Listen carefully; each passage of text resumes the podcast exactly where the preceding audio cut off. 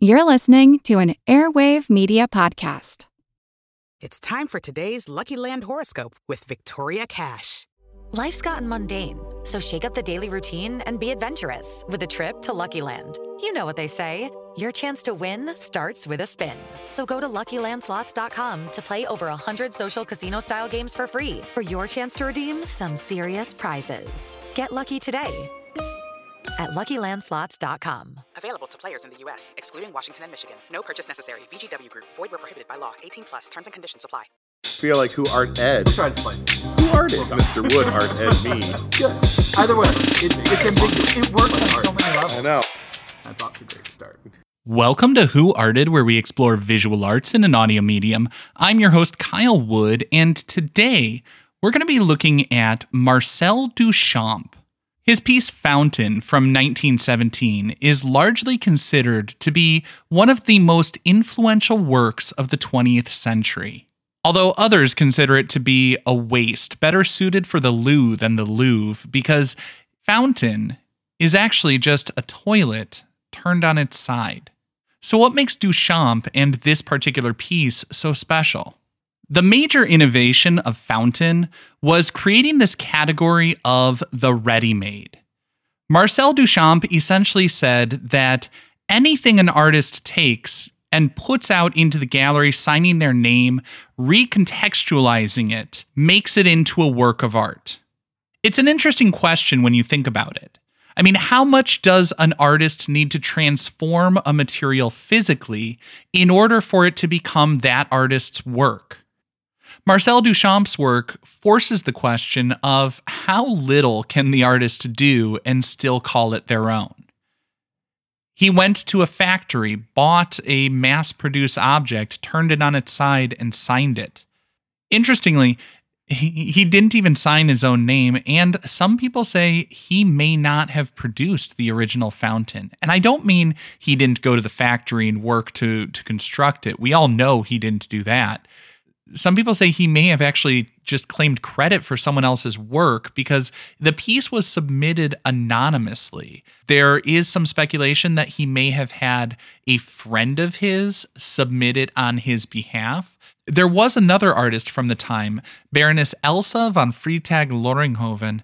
Uh, she was a surrealist and a friend of Duchamp's, and critically, she was known to use found objects to create sculptures and artworks well before Duchamp did. I think her earliest was documented a year before Duchamp was creating his assemblages using found objects. There are a number of people who say that Baroness Elsa was the true innovator and the visionary artist behind Fountain, although most historians and critics seem to believe that it was, in fact, the work of Duchamp. I think in some ways, the true scandal of Fountain was not so much like the toilet put on public display, but the privilege put on public display.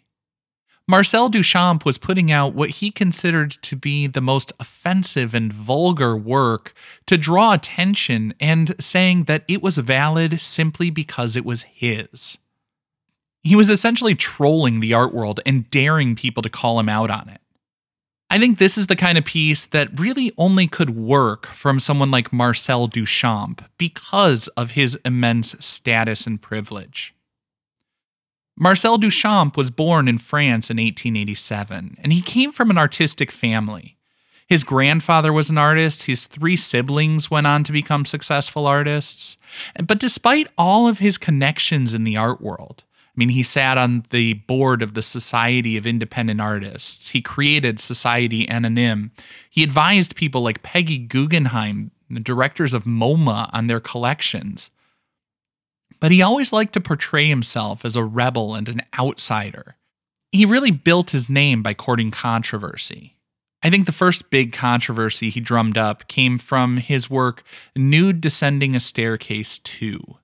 I think the thing I find really funny about this one is when we hear that the title of the piece is Nude Descending a Staircase 2 and that it was taken out of the gallery, and we think, oh, early 20th century, people are going to be offended by the nudity or something like that. But actually, It was the descending a staircase part that they had a problem with. This was an abstract piece, so there's really nothing graphic about it. It's just a bunch of like beige shapes all across the canvas, but it has this repeated sense of movement, this rhythm to it that almost feels like frames of a stop motion layered on top of each other.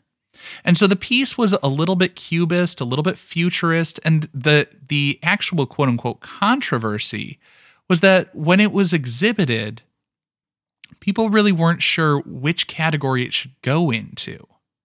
There's this story of the Paris curators, you know, questioning Duchamp's piece, and he took the piece off the wall and left in a huff, carried it with him out of the exhibition, and took it home in a cab, and stopped painting shortly after that. But the thing is, they weren't trying to censor his work. They just weren't sure if it belonged in the Cubist section. Nonetheless, all of this worked to sort of build up the mythology and the stories around Marcel Duchamp. I mean, let's face it, people don't remember a bunch of dry facts, they remember a good story. Now, the story of Fountain from 1917 is that it was submitted to an unjuried show from the Society of Independent Artists in New York. When we say unjuried, it means there are essentially supposed to be no gatekeepers. Nobody's looking at the artwork submitted and saying, yes, this can go on display, and no, this one can't.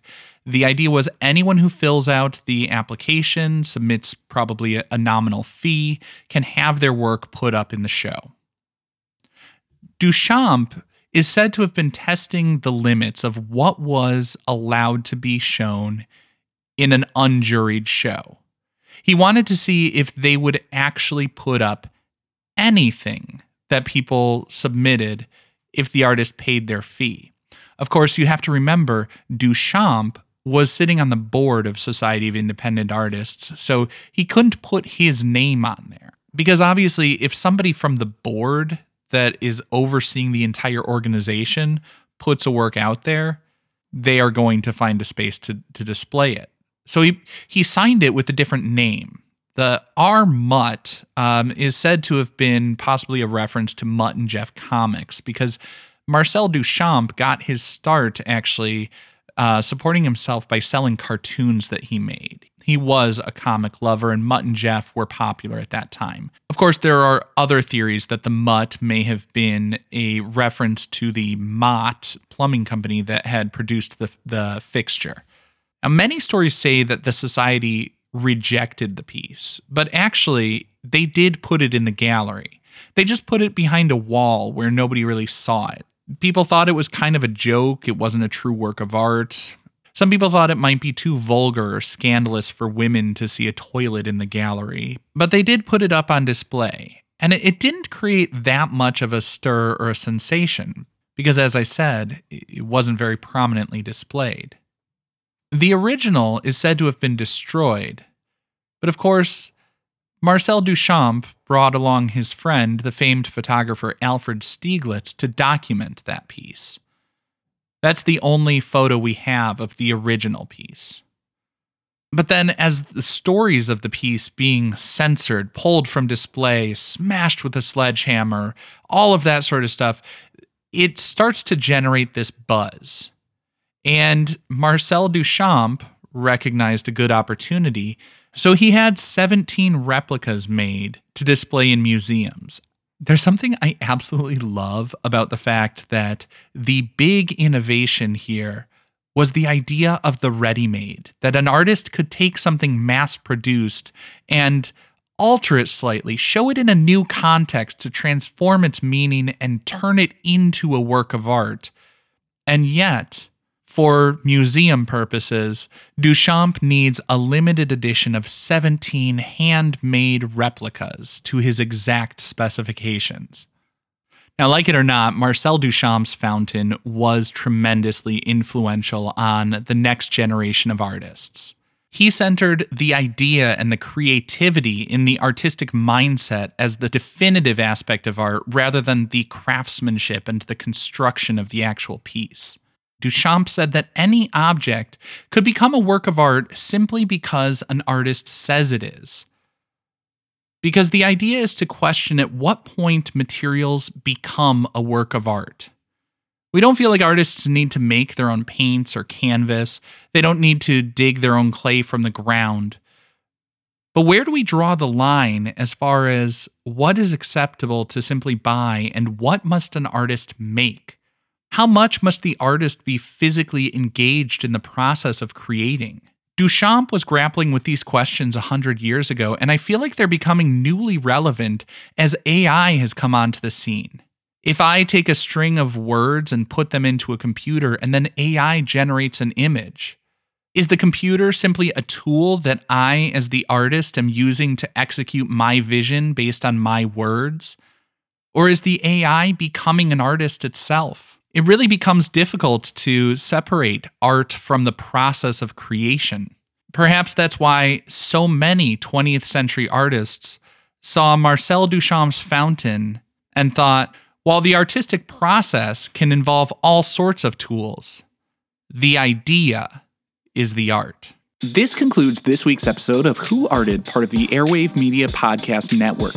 If you found this tolerable, please leave a rating or review on your favorite podcast app. You can find images of the work being discussed this week and every week on social media at Who Arted Podcast on Twitter, Instagram, and TikTok, and of course on the website whoartedpodcast.com.